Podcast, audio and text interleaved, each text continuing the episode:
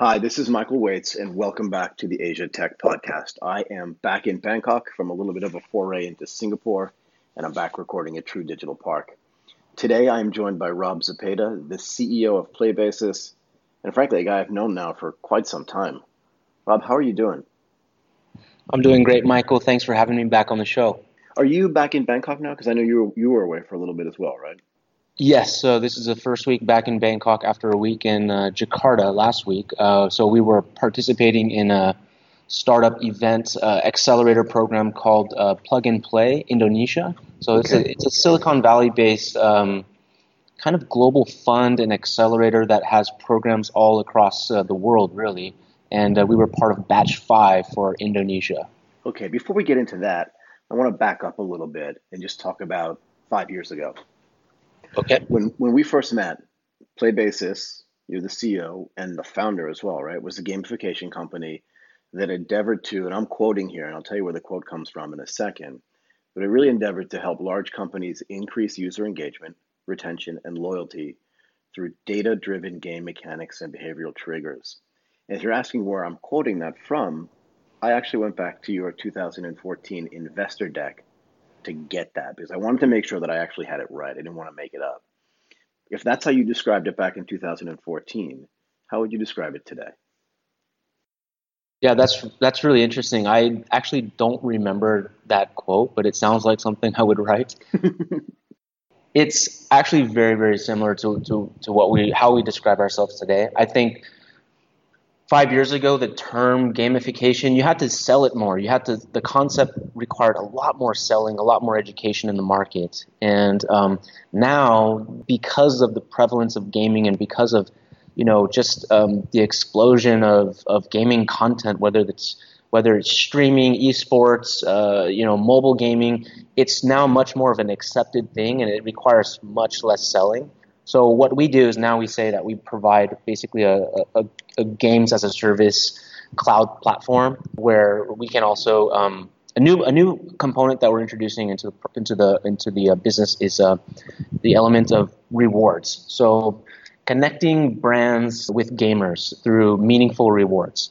Uh, so that that's kind of how we, we would, would, describe today, kind of a cloud-based gamification platform, games as a service platform, uh, where we can also manage rewards for for enterprises. Sounds cool. Okay, now I wanted to move forward and talk about your recent participation, as you mentioned, in Plug and Play's Batch Five in Indonesia. It's an interesting thing for you to do at this stage in the development of your company, right? Because you've been at Playbasis for a while now. Why was this something you felt like you needed to do or wanted to do? Yeah, that's a great question. Um, so first of all, Indonesia is a is a very fascinating market. It's home to several unicorns. It's the size. It's got enough population that it can have domestic unicorns, but some of these unicorns are actually going regional, and so they are um, expanding into into these markets, and we're seeing some of the techniques and trends and and and um, some of their product innovation. And um, I have to say, I've been very, very impressed. So I, I prior to this, I didn't really have much exposure to the market. Interesting. But getting involved in this program, I, I went there for four months, uh, basically about a few days every every month, and I had a chance to meet with corporates, meet with venture capitalists, uh, meet with other startups, and it's it's an amazing market. It's re- it's really really amazing. And the other thing about it is that although yes, you're right, Playbasis has been around and we um, we are established as a as a startup in the region. Um, still, not everyone knows about us, and uh, especially in the Indonesian context. And on top of that, I think you're constantly reinventing yourself as a technology business. Every year, there, there's no two years that are the same. So it's always nice to be able to come out and say like, okay, here's what we're doing like right now. Here's the latest of what we've got. Right. Here's the latest case studies. So you know, it's it's it, it was very valuable for us, and uh, it led to great traction in the market. I mean, it's definitely an area that we're going to be focused on in the future. Right. So one of the things that I like to joke about is it takes most companies about seven years to become an overnight success. Yeah. um, so when you talk about the unicorns in Indonesia, I presume you mean Tokopedia, Bukalapak, Gojek, Traveloka, I believe, is a billion dollar company as well, right? Traveloka, yeah, exactly. That's right. So was there a specific program track? Like how does how does plug and play work? Was there a specific program track in which you participated? They divided into different uh, kind of uh, groups. So there's the domestic startups, international startups, and then they, they have kind of problem statements around um, themes. So fintech is one of the themes, and another one was uh, enterprise 2.0. Uh, so um, in in in, the, in our case, we were uh, part of the enterprise 2.0 cohort, and we were focused on um, developing solutions for employee engagement. So that that's actually a, a growing market and a growing demand for our services is engaging employees. So prior to that, we had really focused on fintech. We made a lot of great traction, continue right. to make great traction with banks and financial institutions, but increasingly we're getting large corporates. They could be, you know, uh, industrial corporations. They could be in the energy sector. Uh, just they have large scale uh, operations, tons of employees. They need technology to engage these employees, and that's where gamification can come and help. Right. So there's some gigantic corporates in Indonesia as well that we haven't mentioned, separate from the startup unicorns. One that comes to mind is Sinarmas, an interesting company, also because they run what is it called SMDV, if I remember correctly. That's right. So they're playing this from both sides, right? They could be a corporate customer, they could be an investor, they could also connect you to other startups. Did you have a chance to talk to them at all? I did, yes. So Sinar Sinarmas is one of the large conglomerate groups there in the Indonesian market, but there's actually a number of these um, diversified holding companies that have all kinds of different business operations and uh, there, these companies are increasingly investing in digital. They may be involved in some kind of legacy industry, whether it's tobacco or you know something like a re- related to agriculture. M- mining, They've got this, right? mining exactly. Uh, yeah, exactly. So that's a that's a potential customer for us as well. So they've got all this cash flow, and they're looking to diversify. They're looking at the future, and so you have these. I wouldn't call them unicorns because they're not really um, but they have this ad budget of a unicorn, right? So you've got all these new homegrown digital, you know, mobile first apps. I think Tiket.com is now like it, it looks like a unicorn, but it's owned by one of the conglomerates. Yeah, I love it. So, so this is a big theme. I don't want to get too far off track from Playbasis, but this is a big theme that I'm seeing. It almost feels like what we used to call incumbent companies, right, or even dinosaurs, are now catching up to the fact that hey, we don't have to sit here and be out innovated by three gals in a garage. Right. We can do this thing. So it's interesting to see what they're doing. I wanted to get back to this idea of employee engagement. Why is that so important to these big corporates? We can talk customer engagement I get, right? Because that leads directly to the bottom line. If I can retain and engage my customers, they'll pay me more money, I'll have more profits. But what's the employee engagement angle? Yeah, so I think there's a whole there's a whole host of different drivers that are um, pulling on Playbasis to gamify the employee engagement space. It could be things um, from performance management. It could be things around sales. It could be things around compliance and training. Right. So you imagine you're working in a mining, you know, for a mining company. There's all kinds of safety checks and kind of routine behavior that needs to be um, done on a daily basis or you know on a weekly basis and sometimes that monotonous work can kind of get boring and things can get glossed over and so where where you can sort of gamify quantify and hold and draw some statistics analysis around these act- activities um, that can make people a little bit more uh, aware of what they're doing, the goals, and it get people to kind of work together towards accomplishing tasks. So there's all there's and, and at the same time, you know, employees are also consumers. So the product expectation that they would have, you know, if I'm used to using Traveloka, Traveloka, Tokopedia, Shopee, and so forth, I'm used to a very engaging, uh, you know, rich user experience. And then when I'm now using an app for my work, you know, the internal focused app, and if that doesn't have the same level of uh, user experience and engagement, it's going to lead to very low adoption. You know, and and even if it's required, you know, through your work to use the application, it's still it's going to lead to low adoption and, and, and ultimately it won't be a success. So I think companies now at this point know they need to invest in apps. This is an area where they are willing to invest. But beyond that, they need to ensure that the app is actually going to be used, that it's engaging, that it's sticky, that there's the adoption. And I think as a general trend, I think gaming, gaming technology, play, I think this is a core driver and will continue to be a core driver for the use and adoption of technologies. I think, you know, gaming as a trend is not going anywhere. The amount of time we spend playing games every day, every week, I think will only increase. I think work will, will increasingly look like games. I think training will be done through games and simulations. I just think that the, the future is very, very bright for gamification as a whole. So, yeah, we're very excited. Yeah, it's interesting. You mentioned compliance, right? So, when I was working at Goldman Sachs, we used to have to do these dreadfully boring compliance training sort of online things, and they were just terrible. And most people kind of waited until the last day to do it because they just could not get themselves motivated to do it. But if it had been gamified a little bit, like do this and get an extra vacation day, whatever it is, right, or get some kind of reward or get a free yeah. cup of coffee at Starbucks kind of thing, I think people yeah. would have done it a lot faster. But again, you're right.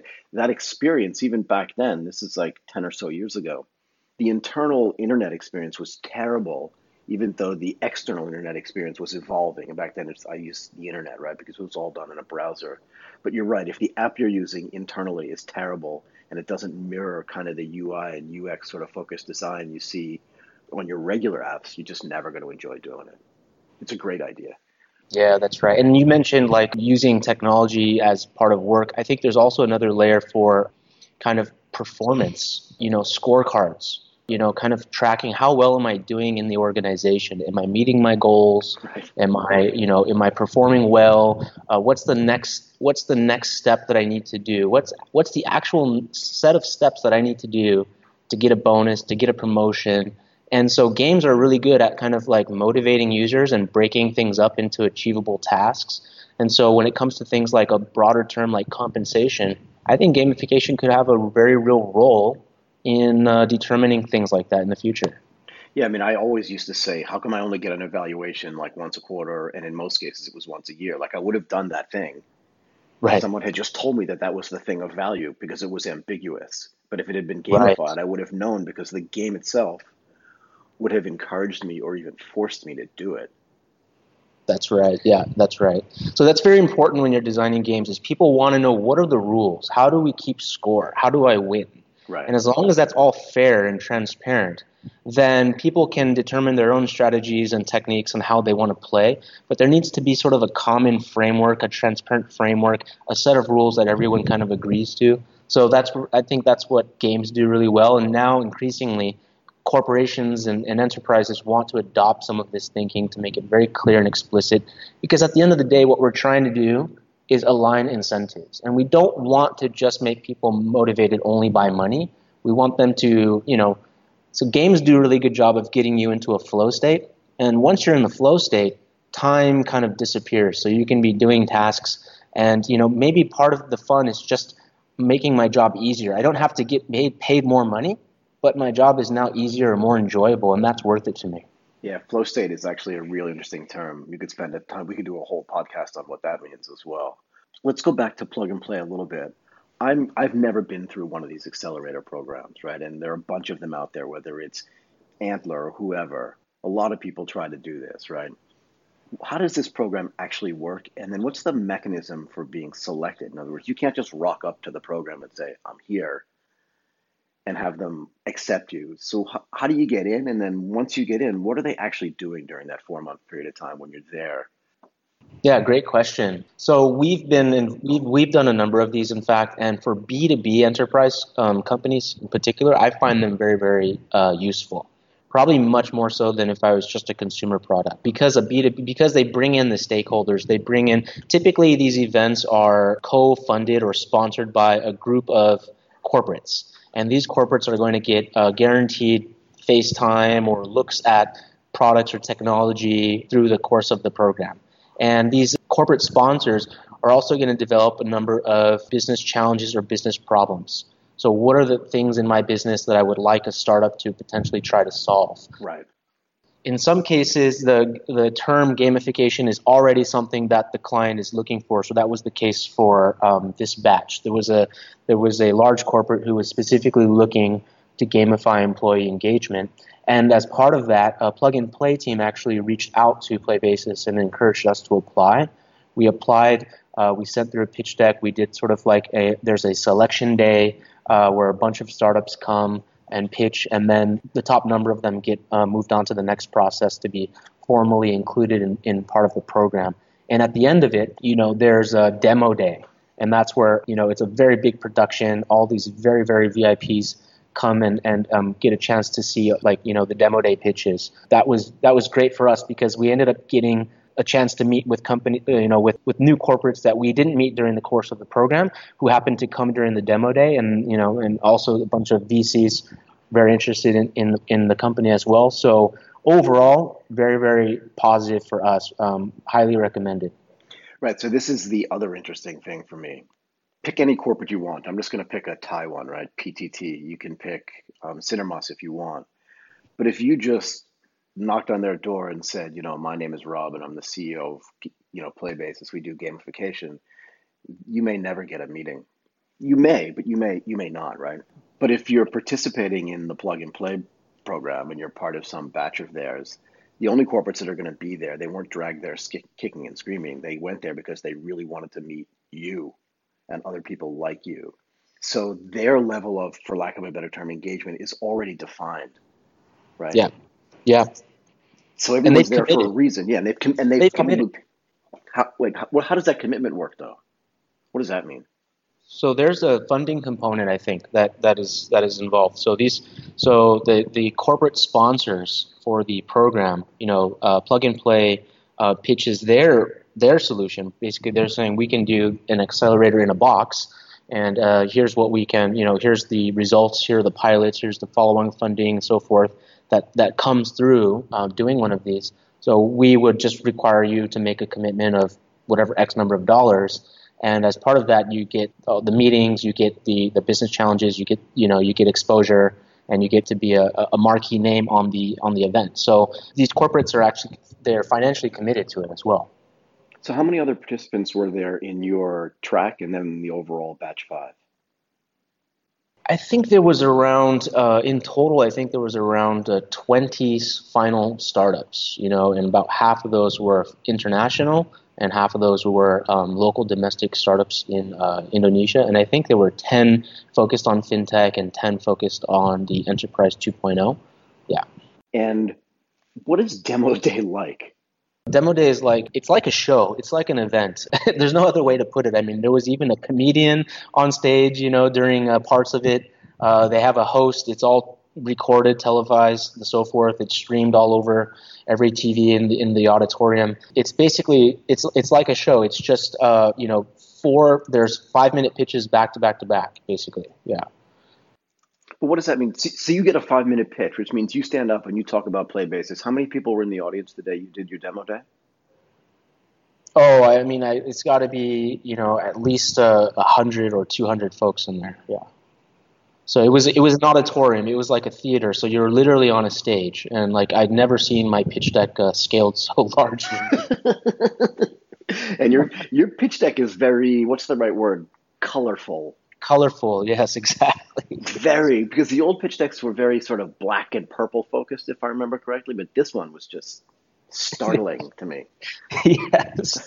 so yeah, that's part of it, right? That's using some of the visual aesthetics to kind of get capture people's attention and get them interested. But yeah, you're right. It, it is very it is very much a visual deck. And so you have a five minute pitch and you know you just basically have to rehearse it and get it down. Now the thing about these sometimes I have a I have a I have a hard time with these pitch days, these demo days, because it depends on what stage the startup's at. But you know, a lot of times you get these you get these founders who who say, okay, we are growing this much, we're growing 30% week over week, or you know, whatever metric they're looking for, you know, whatever metric they can use to show that they're they're high growth. And right. and I understand that because like in the very early days, uh, you know, as a startup, you know, you're looking for growth anywhere you, you can find it because very likely you're pre meaningful revenue, so you can't use revenue as your growth metric. So you're right. saying, okay, we've got signups, we've got users, or whatever it is. So they look for the largest number or the biggest aggregate metric they can find, you know. And th- but if those top of the funnel metrics aren't so impressive for whatever reason, like they don't have bunch, they don't have a million downloads or whatever, then they get into kind of more, you know, they look at review scores or click through rates, some sort of coefficient, some percentage to show that, you know, the number itself isn't large, but it's high, you know, it's performing well, it's converting well. And so I always, I always kind of chuckle when I see these, like, especially Y Combinator demo days, and they just, they extrapolate this business model out over a number of years. And the reality is, like, nothing ever goes in a straight line or in a you know in an exponential curve the, the way you plan it. I can tell you, I've been running Playbasis now. This is my sixth financial year, complete financial year running the company. Right. No two years have ever been the same. Never. Rob, you may know this, but we had somebody come in to Ardent Capital years ago to pitch a fashion e-commerce company and they were like, "We've been at this for only three months, and in the first three months, you know, we've done this, and we projected in year four we'll be selling a billion dollars worth of goods."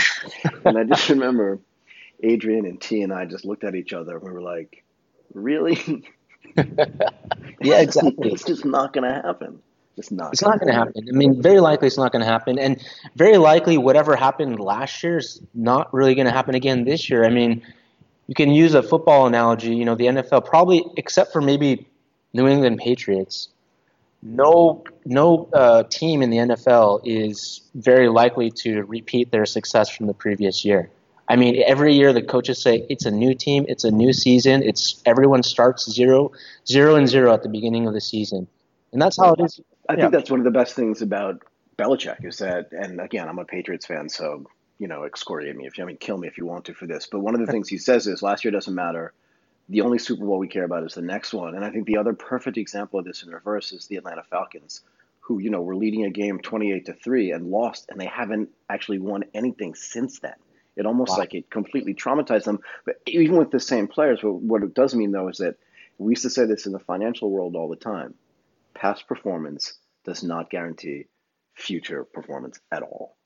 That's exactly right. And even if you even if you manage to raise funds on this story, and you say, okay, I've got two or three or four quarters of data, and I'm extrapolating that out, and now I've got I've got enough funds to you know to operate for the next let's say three years or whatever. Mm-hmm. And even if you set your funding, you know your your expense plan in stone, and you and you didn't deviate from it at all, there's still no way you can predict all of the dynamics that will come into play in the market. I mean, you, you know, you've got to be. I say I say you have to be smart enough to learn. That, that's what that's what I think is really important as a founder. You have to be smart enough to learn. You can't go into it thinking that you know everything about it. You've got to have the humility to say, okay, there's a lot that I don't know. I'm going to try to learn as quickly as possible and constantly innovate, constantly learn because technology changes over time. If you're in a technology business, you're a tech startup. By definition, technology changes because that's just what it is. So necessarily the business model has to change over time. You have to be thinking about that. You know, as technology changes, costs go down. So as costs go down, customers will either expect you expect you to lower your prices, or if you want to protect that revenue, you have to now include new services or new features to, to, to continue to capture that same amount of wallet share. So sure. those days of lock in with like uh, you know Oracle, IBM, SAP, th- those days are over. When you're in a SaaS business, you are constantly trying to get that next month subscription. You're trying to retain your customers. There are just so many things you can't control. Again, if nothing else, because technology and the development of technology just becomes cheaper and cheaper over time whether it's the back end servers or the front end UX design or anything in between. It just means that someone could out innovate you. And because it's SaaS, depending on how deeply integrated it is into somebody else's sort of legacy systems, if they even have them, it just means that somebody could come in and just eliminate you and you didn't even know that they were there.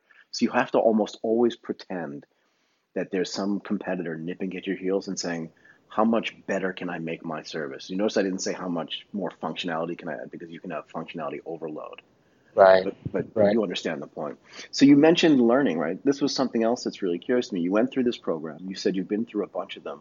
What did you learn specifically from this plug and play, and what did you get out of it?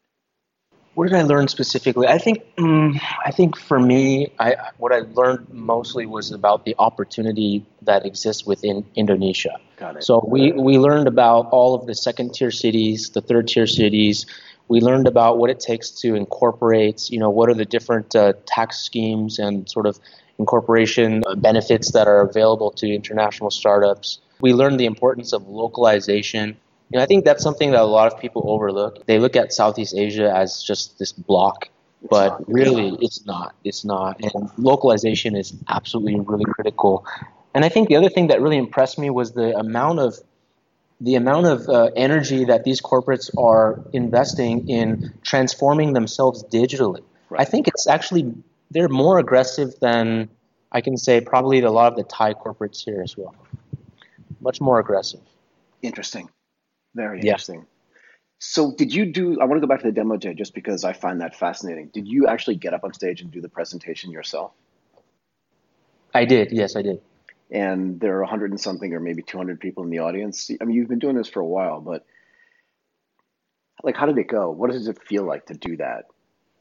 It felt great. You know, I'm always kind of nervous doing it, but at the same time, I've been running this company for the last six years, and you know, I kind of know it quite well. I was one of the few CEOs, actually. A lot of the a lot of the international startups had sent maybe a, a marketing guy or a regional BD guy or something. I was one of the few CEOs. So I guess that was that kind of stood out. And also, I think a lot of people don't really know what to expect when they see the presentation, but because gaming is so mass, I mean, everyone can relate to it in some aspect.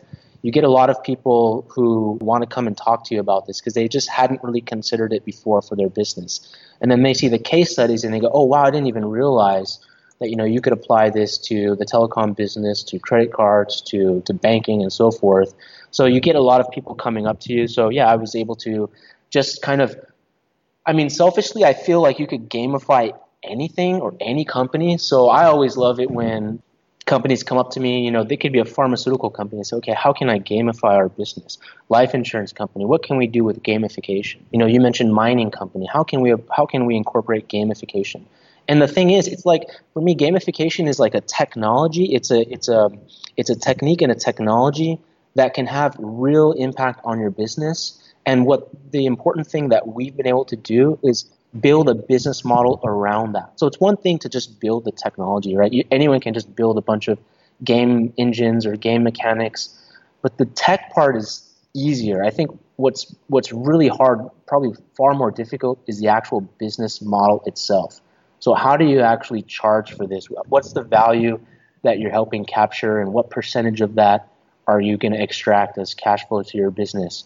And you know, if you're working in a business where you don't have lots of established competitors, you don't have just pricing sheets you can just copy from. You have to develop that yourself, and that's something that Playbasis has had to do every year seems like we've we've introduced a new business model every single year. And part of that is just because of hindsight. We were able to figure out, okay, here's what happens when this happens to, you know, we get this much traffic. Here's what we here's what we need to do from a cost perspective. Or, oh, after the case study, we could see that we drove you know this 25% increase in revenue so what what could our rightful you know commission rate be on that right. so just just just figuring out the business model is, is really the hardest part of it all so one of the things we used to talk about in the stock market right between liquid stocks and illiquid stocks is something we call price discovery right yeah i know where toyota trades because it trades you know 400 million dollars or a billion dollars a day but I don't know where yep. some much smaller stock trades because it hasn't traded in two months. So even the last price is completely irrelevant. Right. And that's kind of what you're talking about. That price discovery is actually really cool. I wanted to point out one of the statistics that was in your presentation. You said there are 2.4 billion, if I remembered it correctly, active global gamers. Now think about this. There are only, only is the wrong word, but there's approximately, let's say, three and a half billion people connected to the internet. Yeah. And I'm just using the online as a proxy, right? But that means that 68% of them, almost 68.5% of them are gamers. Yeah, that's think right. About, think about it mm. that way. That's huge. The majority of the apps downloaded every year on the App Store are actually gaming apps. I mean, uh, you know, it, right. it has its own category in the App Store precisely for that reason. And on top of that, you're increasingly seeing – non-gaming companies expand into offering gaming as a form of media. So you're getting games now embedded within Shopee, Lazada, the two largest e-commerce marketplaces, with their own, you know, custom branded games inside. Snap and uh, Facebook are also launching games within their own app ecosystem. And the reason for that is because, you know, this gaming activity, you know, that can account for, let's say, 20% of time online, time spent online. Yeah. So these companies are looking, how do I increase the time spent in my app by 10, 15, 20%? Can I capture some of that some of that time spent on the on the gaming side through uh, you know within my app? And the vast majority of games are free to play, but they um, monetize the gamers themselves.